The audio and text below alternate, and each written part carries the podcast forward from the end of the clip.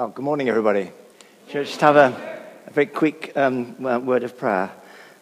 Dear Heavenly Father, will you bless my words and bless the thoughts of all our minds and hearts that we may receive some message from you this morning.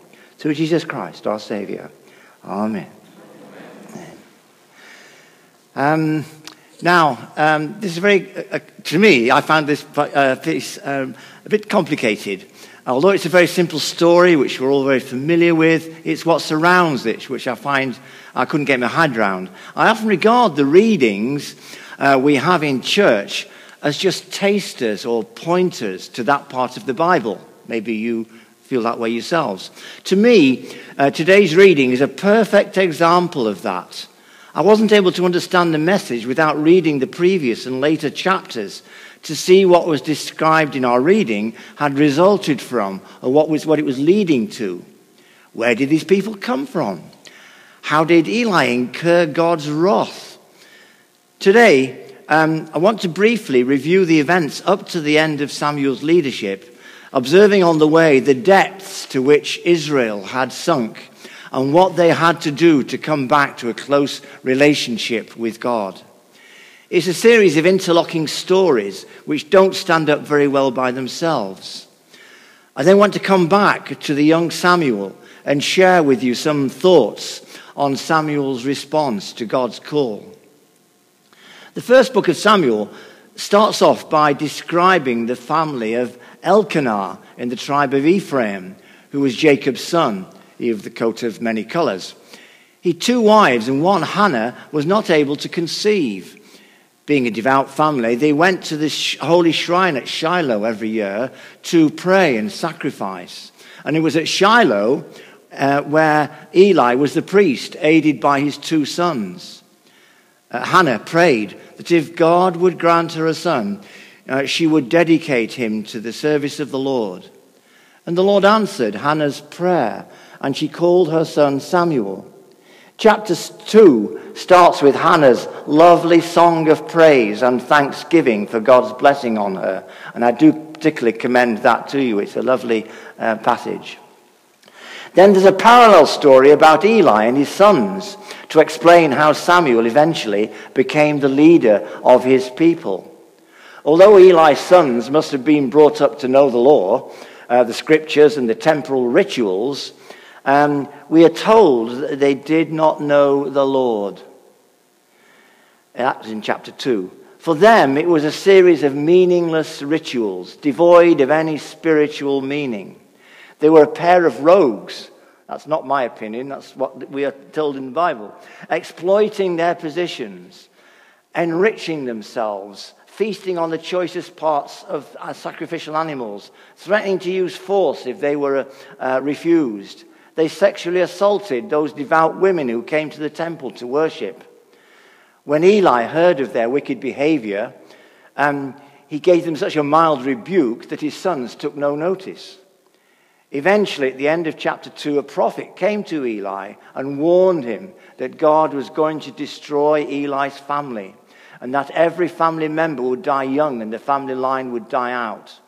But Eli doesn't seem to have even reacted. And this is the message which God gives to Samuel in chapter 3. God's message to Samuel was quite a shock. Um, although Samuel must have been aware of the son's wickedness, he'd not been corrupted by their behavior. Uh, you might think that the first time God spoke to Samuel, God might have told him what a great man he was going to be one day and what a blessing he would be to Israel. Samuel must have been bursting to know what the future held. Instead, God gave him a very difficult, painful, and embarrassing task. Eli must have known what was coming, for he told Samuel to tell him straight and not gloss over anything. Eli seems to have accepted his fate. For God, there was no going back on his word, no mitigation was possible, no sacrifice or offering would make any difference. It's important to see here the contrast between the shortcomings of animal sacrifices, which were of no value if a man's heart had not changed, and the perfect wholeness of Jesus' sacrifice of himself to save us from ourselves as we give ourselves to him. For as much as our repentance is, sincere and our hearts are turned uh, to the Lord. So the next four chapters relate how Samuel became the leader of his people in very turbulent times. We read in the, at the end of chapter 3 that God continued to reveal himself to Samuel, and Samuel's word came to all Israel. Well, the people might have heard God's word uh, through Samuel, but it certainly did not sink in, and they didn't act on it. They were now effectively leaderless, having neither secular, regal, or spiritual leadership. The country was spiritually dead. But God was still their king, and his presence, however much the people were aware of it, ensured that the reality of the kingdom was never in doubt. And this is where Samuel came into his own. At last, after 20 years of needless suffering, the Israelites were receptive to God's message through Samuel. Samuel announced to all the people that this time they really had to mean it. He assured them that they would be safe from the Philistines and other hostile tribes if they returned to the Lord with all their hearts and got rid of all their foreign gods and idols. So they did destroy their idols and after fasting and sacrificing, they confessed out loud their sin, their wickedness, their rejection of God's law. And this act of confession ushered in a long period of peace for the remainder of Samuel's leadership. But the Israelites' problems didn't end there. The situation turned full circle. Just as Eli's two sons turned out to be a pair of rogues, so Samuel's two sons, whom he nominated to succeed him as, as Israel's leaders, also turned out to be corrupt, enriching themselves, accepting bribes, and perverting justice. The elders of the country had had enough. They came to Samuel and pleaded with him to set the country on a new course. How that unfolded, we'll hear about next week. However, I strongly recommend that if possible, you could read the first eight chapters of 1 Samuel. It really is an exciting and action packed read. So, what message does God have for us today from our uh, passage? Our reading starts with the familiar story of Samuel believing he'd heard Eli's call and then learning that it was the Lord himself who was calling. When Samuel answered for a fourth time, he knew he was speaking directly to God himself, for it was quite different.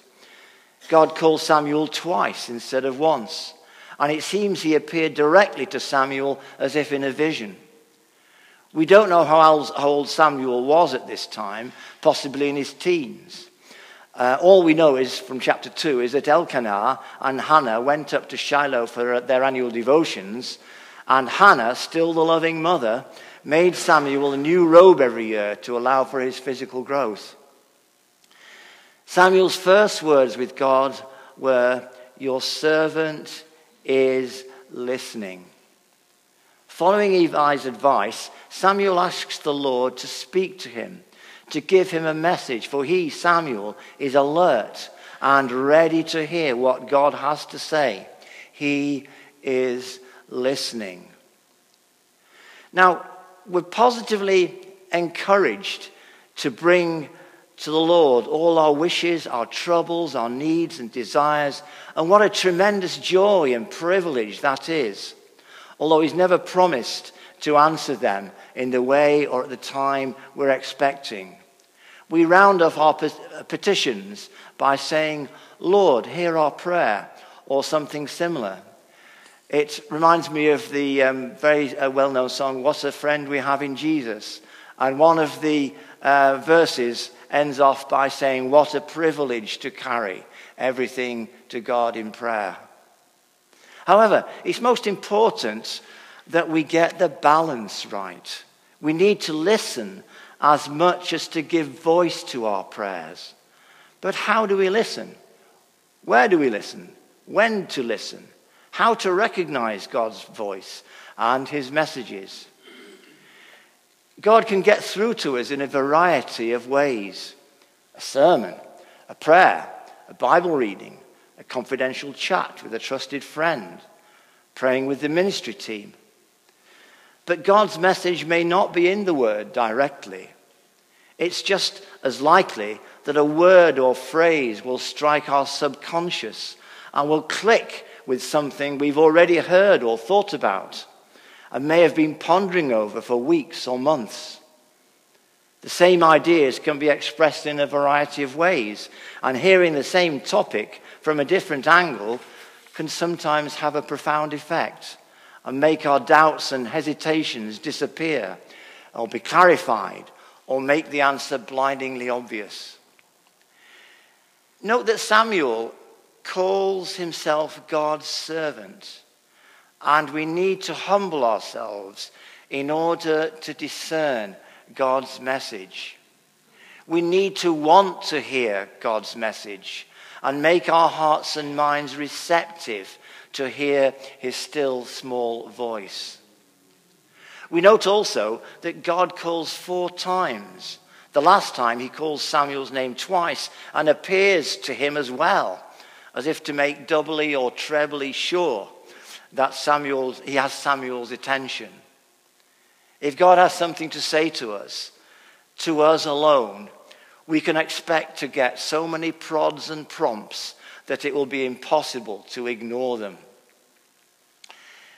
We have a direct relationship with God, and that implies a two way conversation. We can pray that over time we'll become familiar with the ways in which we can discern God's message or messages. We need to be completely open or receptive to God, not just waiting for an answer to our prayer and perhaps getting impatient. The Lord may wish to guide us into a new direction a new place that we've never even considered. We need to be patient. God chooses to speak to us in His time and in the circumstances He considers appropriate.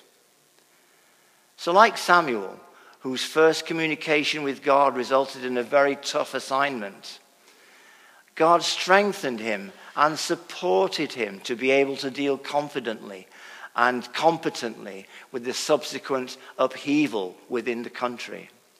So can we be assured that if God calls us to carry out a task or sets us in a new situation, He will give us the strength and capability to fulfill His calling, fulfill His plan for us, whatever that might be. Amen.